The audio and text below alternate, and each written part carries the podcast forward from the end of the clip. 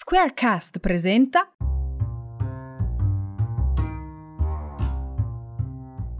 Ciao a tutti, sono Ilaria Zuccaro, sono di Torino e mi occupo di shiatsu e di medicina tradizionale cinese.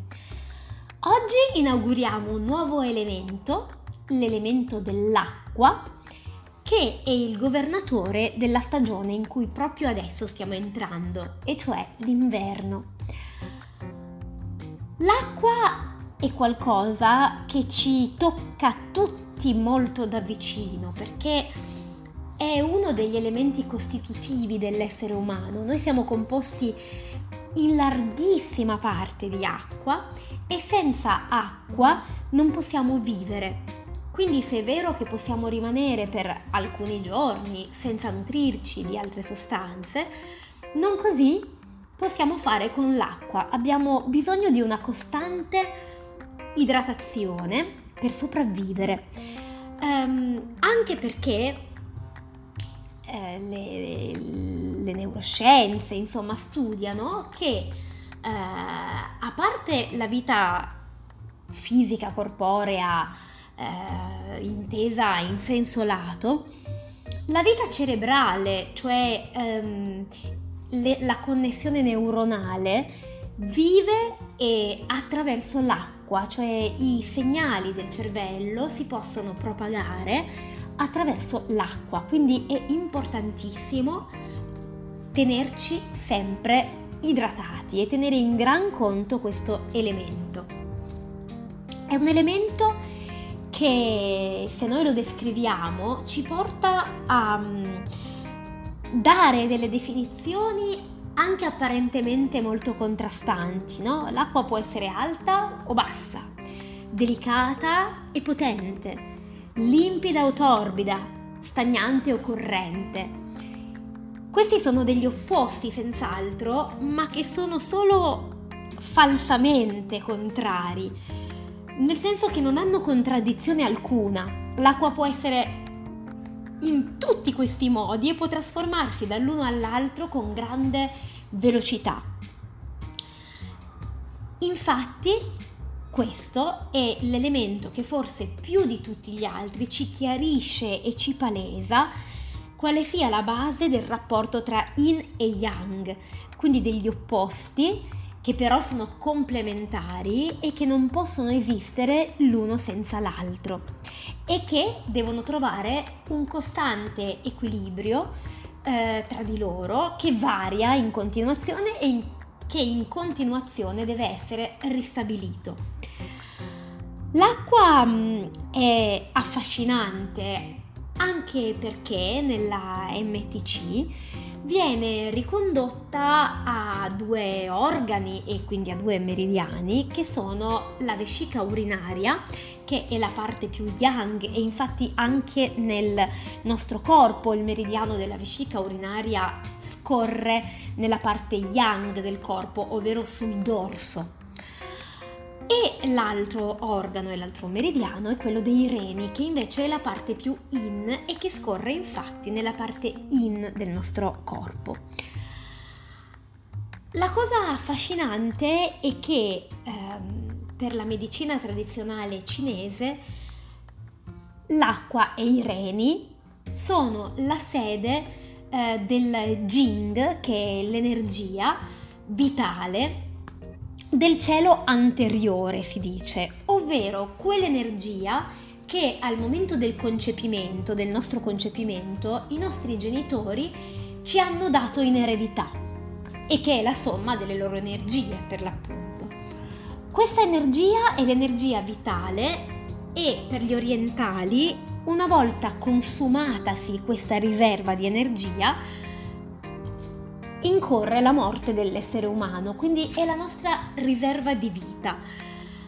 Noi dovremmo ricorrere all'utilizzo di questa energia ancestrale il meno possibile durante la nostra vita per tenere appunto questo serbatoio energetico sempre carico e non portarlo ad estinzione, no? per avere una vita lunga. E mm, questo è possibile se noi impariamo a ricaricarci di energia vitale con le fonti rinnovabili che abbiamo invece a disposizione eh, dall'esterno durante la nostra vita e che sono sostanzialmente le cosiddette energie del cielo posteriore, cioè dopo la nascita, che sono l'aria, quindi ehm, cercare di respirare eh, bene e di possibilmente respirare aria pulita, pura, buona e difficile, soprattutto per chi vive in grandi città.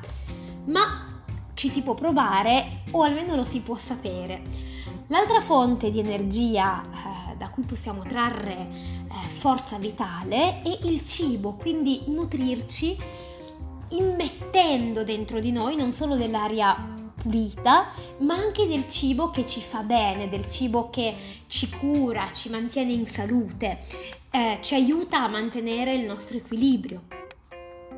E quindi vuol dire ben bilanciato da un punto di vista di yin e yang, ma anche eh, di qualità in quanto a materia prima di grande qualità, quindi ehm, verdure frutta che vengono da coltivazioni in cui non gli si sparano addosso, non gli si iniettano ehm, robe chimiche, eh, allevamenti di bestiame e anche industrie ittiche che eh, rispettano la materia prima anche e soprattutto quando è viva, quindi ehm, allevamenti sostenibili e quant'altro.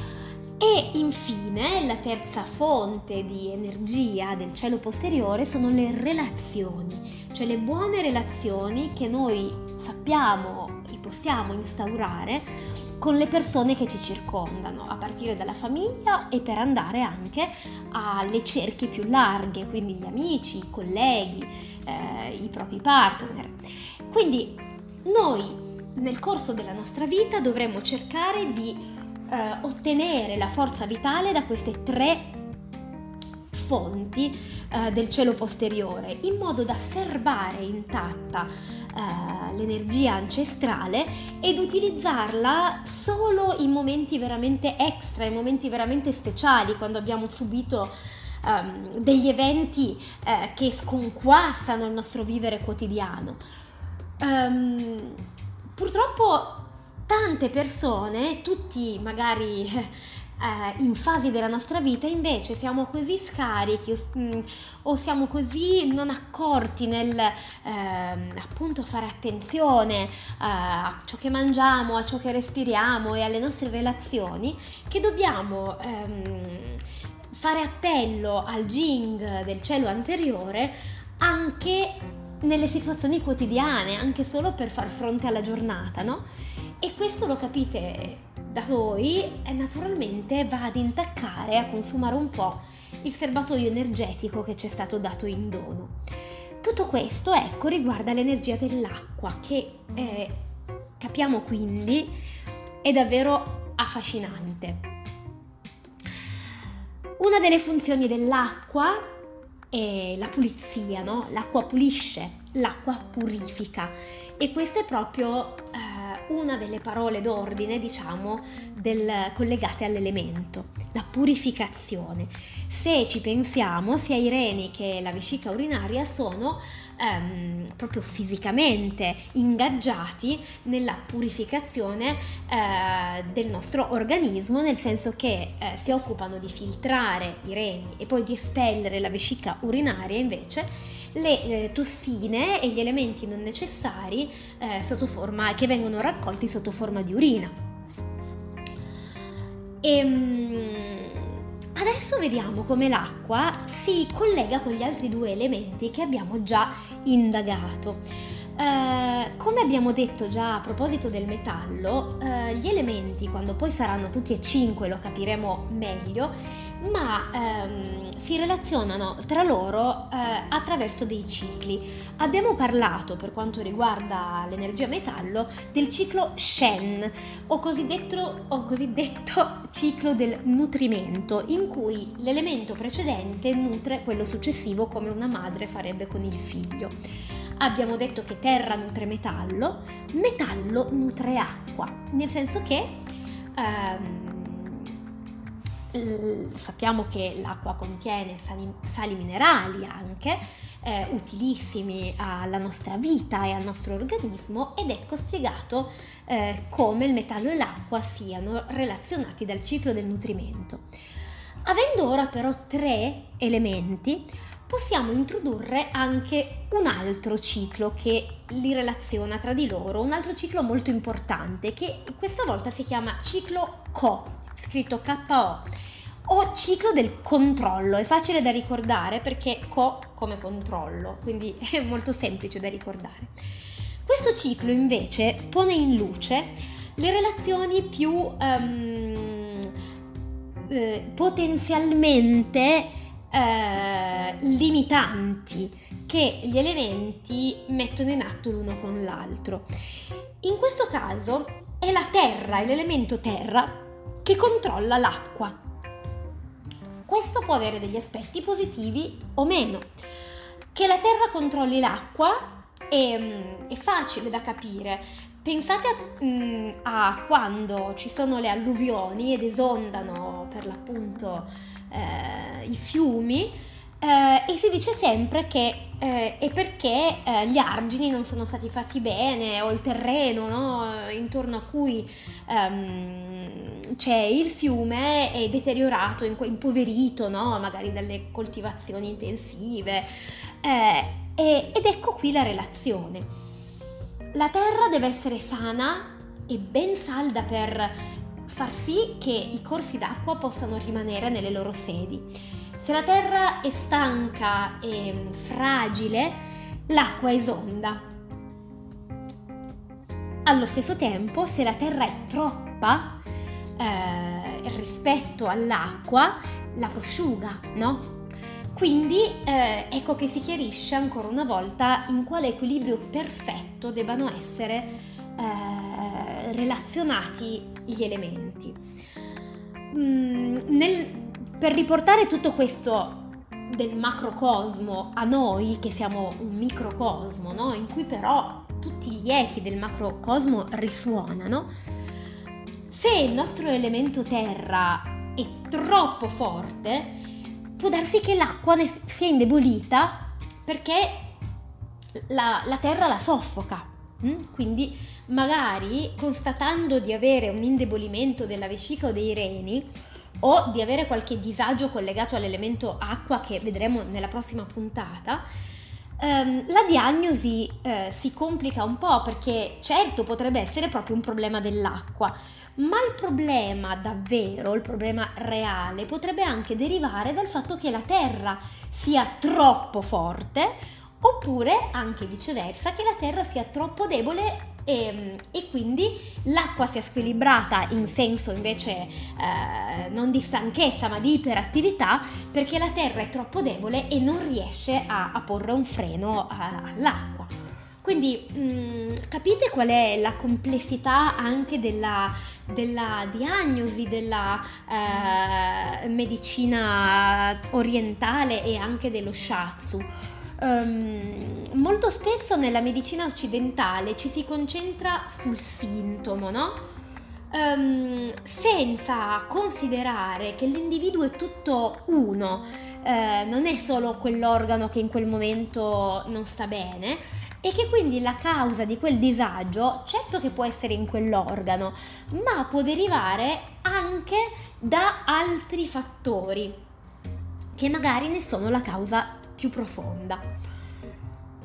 Che dire ancora dell'acqua? Mm, ecco che questo suo collegamento con la Terra è ben evidenziato dal fatto che il um, meridiano dei reni, e nei reni ris- risiede eh, eh, questo jing ancestrale di cui vi parlavo prima, il meridiano dei reni origina, il punto 1, rene 1, sta sotto la pianta del nostro piede quindi è il punto di noi più a contatto con la terra. Quindi ecco che anche, eh, anche qua si stabilisce un'altra relazione.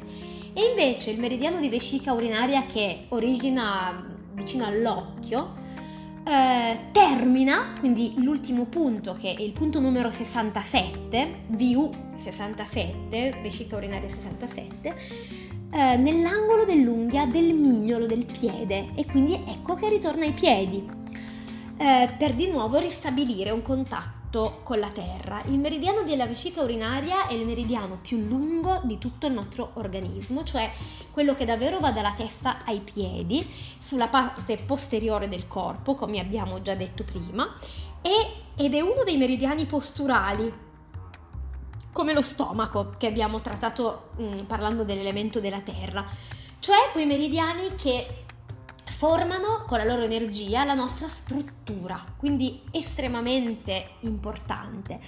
Eh, in più eh, scorre al lato della colonna vertebrale che è, un altro, eh, è un'altra parte di noi estremamente importante, estremamente simbolica anche, di cui magari parleremo meglio in seguito. Altre corrispondenze dell'elemento dell'acqua, oltre all'inverno, come abbiamo già detto, sono, per quanto riguarda i colori, il nero o il blu scuro. Quindi se siamo persone a cui piace molto vestirci, per esempio, di nero eh, o di blu scuro, oppure che odiamo il nero e il blu scuro, forse è perché ehm, ci rispecchiamo molto nell'energia acqua o viceversa ce l'abbiamo un po' squilibrata. Quanto a, mm, all'organo di senso, eh, l'acqua è legata all'udito, quindi all'orecchio e eh, all'udito. Invece eh, riguardo al tessuto anatomico, eh, l'elemento acqua è correlato alle ossa e anche a, alla ghiandola dell'ipofisi che è quella che eh, governa e determina la crescita ossea e quindi la crescita proprio della persona, dell'organismo. Come fluido corporeo è facile immaginare che possa essere collegato all'urina e come emozione l'acqua è collegata alla paura. Non per niente pensate, quando noi abbiamo paura di qualcosa ehm, è più forte il senso di dover andare a fare la pipì. Non so se vi è mai capitato, a me spessissimo. E ehm, invece per cor- correlare l'acqua con l'inverno, d'inverno quando fa freddo, perché infatti è il freddo il clima collegato all'acqua, ci viene anche qua più spesso eh, voglia di andare a fare la pipì. Quindi eh, vedete come tutto è davvero collegato. Um, se siamo soliti tremare spesso di paura o di freddo, anche questo comportamento è correlato all'acqua. E, um, per quanto riguarda eh, l'odore, eh, un odore un po' putrido, un po' stantio, può essere collegato all'acqua.